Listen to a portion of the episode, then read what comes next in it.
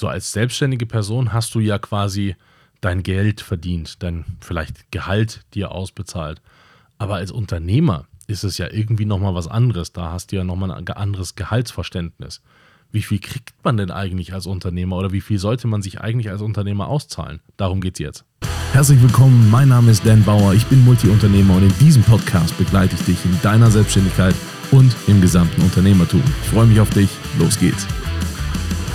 An der Stelle sei auf jeden Fall schon mal gesagt, dass ich weder Steuerberater bin noch dir Steuertipps geben werde, äh, sondern einfach nur aus meiner Erfahrung berichte und äh, dir quasi im, im, einen Impuls daraus geben möchte.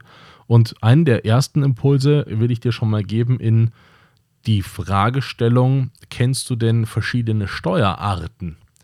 Es gibt ja zum Beispiel, ne, du wirst ja unter den Spitzenverdienern sein, wenn du dir ein erfolgreiches äh, Gehalt, also ne, aus einem, äh, einer erfol erfolgreichen Selbstständigkeit ein Gehalt auszahlst, dann wirst du unter den Spitzenverdienern sein. Das heißt, äh, du liegst bei über 40 Prozent.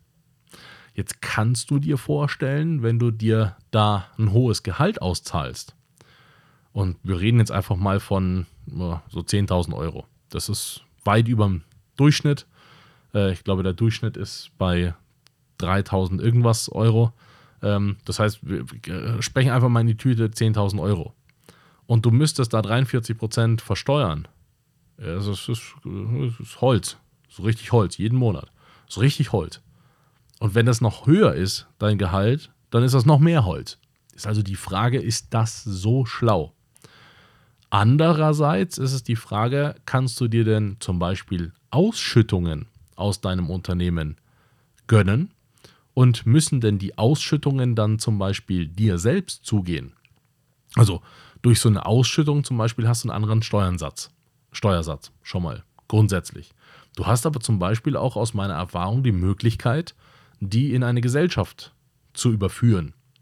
Und wenn du die in eine Gesellschaft überführst und du zahlst dir dieses gesamte Geld nicht selber aus, bist du zum Beispiel in der Lage, dieses Geld eben weil es nicht regulär versteuert ist mit deinem Spitzengehalt, wieder weiter zu investieren. Und da mal eine ganz, wirklich ganz simple, wir machen das hier simpel, das machst du bitte mit einem Steuerberater und einem Finanzprofi zusammen, nicht mit mir.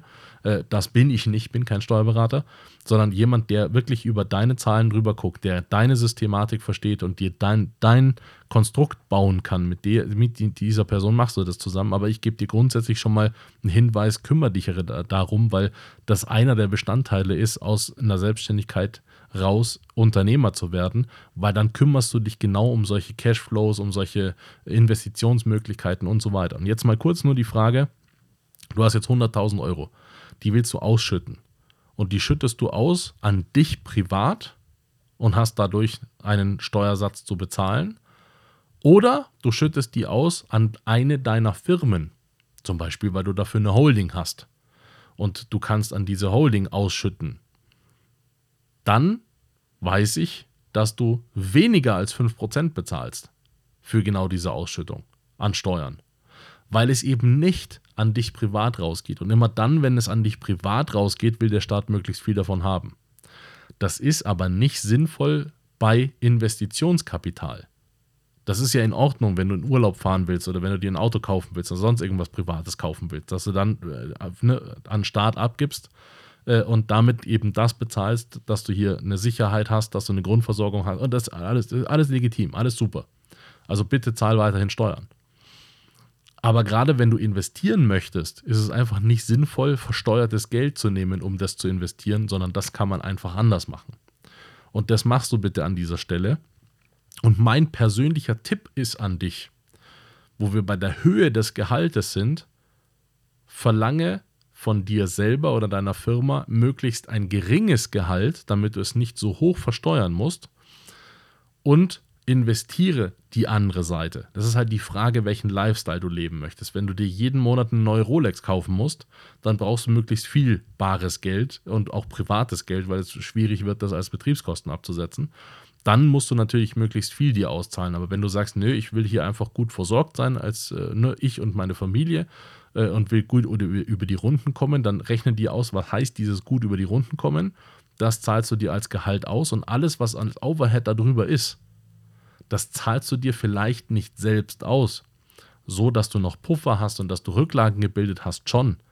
Aber wenn du gerade investieren möchtest, zahlst du dir das nicht obendrauf aus. Das heißt, ich halte es nicht für sinnvoll, dass man sich privat einfach 15.000, 20.000 Euro als Gehalt auszahlt. Das finde ich einfach nicht sinnvoll, weil es andere Möglichkeiten gibt, dieses Geld sinnvoller zu investieren, wenn du investieren möchtest. Kann natürlich auch sein, dass du das Geld einfach nur bar auf deinem äh, Konto rumliegen haben willst und äh, von der Inflation fressen lassen möchtest. Das ist dann eine Entscheidung, die kannst du natürlich völlig für dich treffen. Ist nur betriebswirtschaftlich nicht sinnvoll.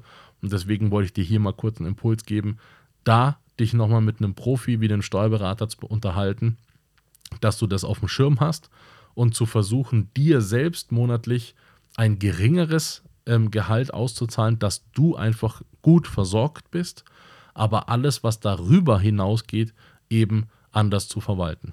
Viel Spaß dabei. Das war es heute wieder mit einer spannenden Folge. Hoffentlich hat sie gefallen und wenn ja, dann lass mir bitte einen lieben Kommentar da, abonniere den Podcast und wenn er dir nicht gefallen hat, reich ihn bitte an jemanden weiter, den du nicht magst. Schau auch gerne auf meiner Webseite vorbei, da findest du Informationen über Events und Workshops, die wir machen zum Thema Selbstständigkeit und Unternehmertum. Bis bald.